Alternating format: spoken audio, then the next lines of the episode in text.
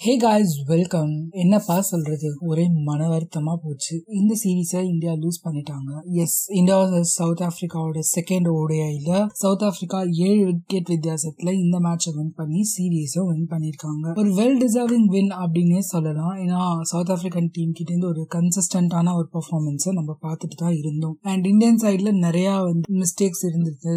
So அன்பார்ச்சுனேட்டா நம்மளால இந்த சீரீஸை வின் பண்ண முடியல. சரி வாங்க மேட்ச்ல என்ன நடந்துச்சு? அப்படி அப்படின்னு பார்க்கலாம். டாஸை வின் பண்ணி இந்தியா பேட்டிங் சூஸ் பண்ணியிருந்தாங்க. அண்ட் பிச்சை பார்த்தோம்னா ஃபர்ஸ்ட் மேட்ச்ல எப்படி இருந்துச்சோ அதே பிச் தான் இதுலயும். ஸோ பேட்டிங் செகண்ட் ரொம்பவே கஷ்டமா இருக்கும் அப்படின்னு நினைச்சோம். அண்ட் இது ஒரு அட்வான்டேஜா நம்ம எடுத்துக்கலாம் அப்படின்ற ஒரு தாட் நம்மளுக்குள்ள இருந்தது ஸ்டார்ட் ஆஃப் த மேட்ச்ல ஸோ ஒரு three hundred plus target set பண்ணியிருந்தா அது ஒரு வின்னிங் டார்கெட் அப்படின்னே சொல்லியிருந்தாங்க நிறைய பேர். பட் இந்தியன் டீம் வெறும் இருநூத்தி எண்பத்தி ஏழு ரன் மட்டும் தாங்க டார்கெட்டா செட் பண்ணியிருந்தாங்க. கே எல் ராகுல் அண்ட் ரிஷப் பந்த் கிட்ட இருந்து ஒரு நல்ல பார்ட்னர்ஷிப் பார்க்க முடிஞ்சது. Rishabh Pant eighty five run score பண்ணியிருந்தாங்க. அண்ட் கே எல் ராகுல் ஒரு ஐம்பத்தஞ்சு ரன் ஸ்கோர் பண்ணியிருந்தாங்க. பட் இவங்க பார்ட்னர்ஷிப் பிரேக் ஆனதுக்கு அப்புறமா ரன் ஸ்கோரிங் ரொம்பவே ஸ்லோ ஆச்சுங்க.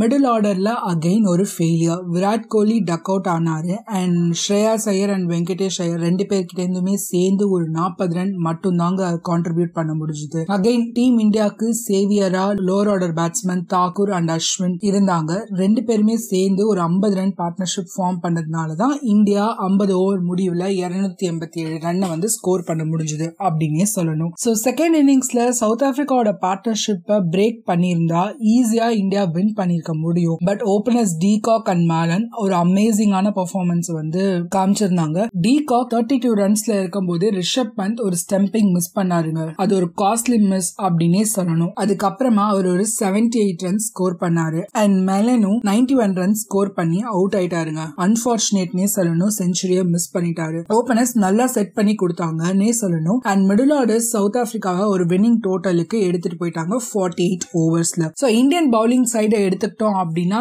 ஜஸ்பிரத் பும்ரா ரொம்ப நல்லாவே போட்டிருந்தாரு. அண்ட் அஸ்வின் கிட்ட இருந்து ஒரு சப்போர்ட் நம்மளால பார்க்க முடிஞ்சது. புவனேஸ்வர் குமார் நிறைய ரன்ஸை வந்து லீக் பண்ணாரு அப்படின்னே சொல்லணும். ஸோ ஒரு டஃப்பான பவுலிங் சைடா டீம் இந்தியாவால பெர்ஃபார்ம் பண்ண முடியல இந்த மேட்ச்ல ஸோ அத காரணமா சவுத் ஆப்பிரிக்கா ஏழு விக்கெட் வித்தியாசத்துல இந்த மேட்சை வின் பண்ணி சீரியஸையும் வின் பண்ணியிருக்காங்க. ஹண்ட்ரட் பர்சன்ட் டிசர்விங் வின் அப்படின்னே சொல்லணும். சவுத் ஆப்பிரிக்கன் டீம் ஒரு ஆல்ரவுண்ட் பெர்ஃபார்மன்ஸ் காமிச்சிருந்தாங்க. டீமா வெரியா பெர்ஃபார்ம் பண்ணியிருந்தாங்க. ஸோ இன்னைக்கு த ஃபைனல் ஓடிஐ மேட்ச் ரெண்டு மணிக்கு கேப் டவுன்ல ஸ்டார்ட் ஆக போகுது. ஹோப்ஃபுல்லி இந்த டூரை இந்தியா ஒரு வின்னிங் நோட்டோட முடிப்பாங்க அப்படின்னு எதிர்பார்க்கலாம். அண்ட் டீம்ல ஏதாவது சேஞ்சஸ் இருக்குமா மிடில் ஆர்டர்ல அப்படின்னு நம்ம பார்த்தோம் அப்படின்னா கே எல் ராகுல் லாஸ்ட் மேட்சோட பிரசன்டேஷன் போது it is too early to change அப்படின்னு சொல்லியிருந்தாரு. ஸோ எனக்கு ருத்ராஜ் கைக்வாலுக்கு இந்த மேட்ச்ல சான்ஸ் கிடைக்குமா அப்படின்னு ஒரு தாட் இருந்துட்டு இருக்கு ஸோ வெயிட் பண்ணி பார்க்கலாம் எப்படி இருக்க போகுது இந்த மேட்ச்ல என்னெல்லாம் நடக்க போகுது அப்படின்றத. இதோட நம்ம ஷோட எண்டுக்கு வந்துட்டோம். பிடிச்சிருந்தா ஸ்பாடிஃபைல ஃபாலோ பண்ணிக்கோங்க அண்ட் மறக்காம உங்க ஃப்ரெண்ட்ஸோட ஷேர் பண்ணுங்க. Bye guys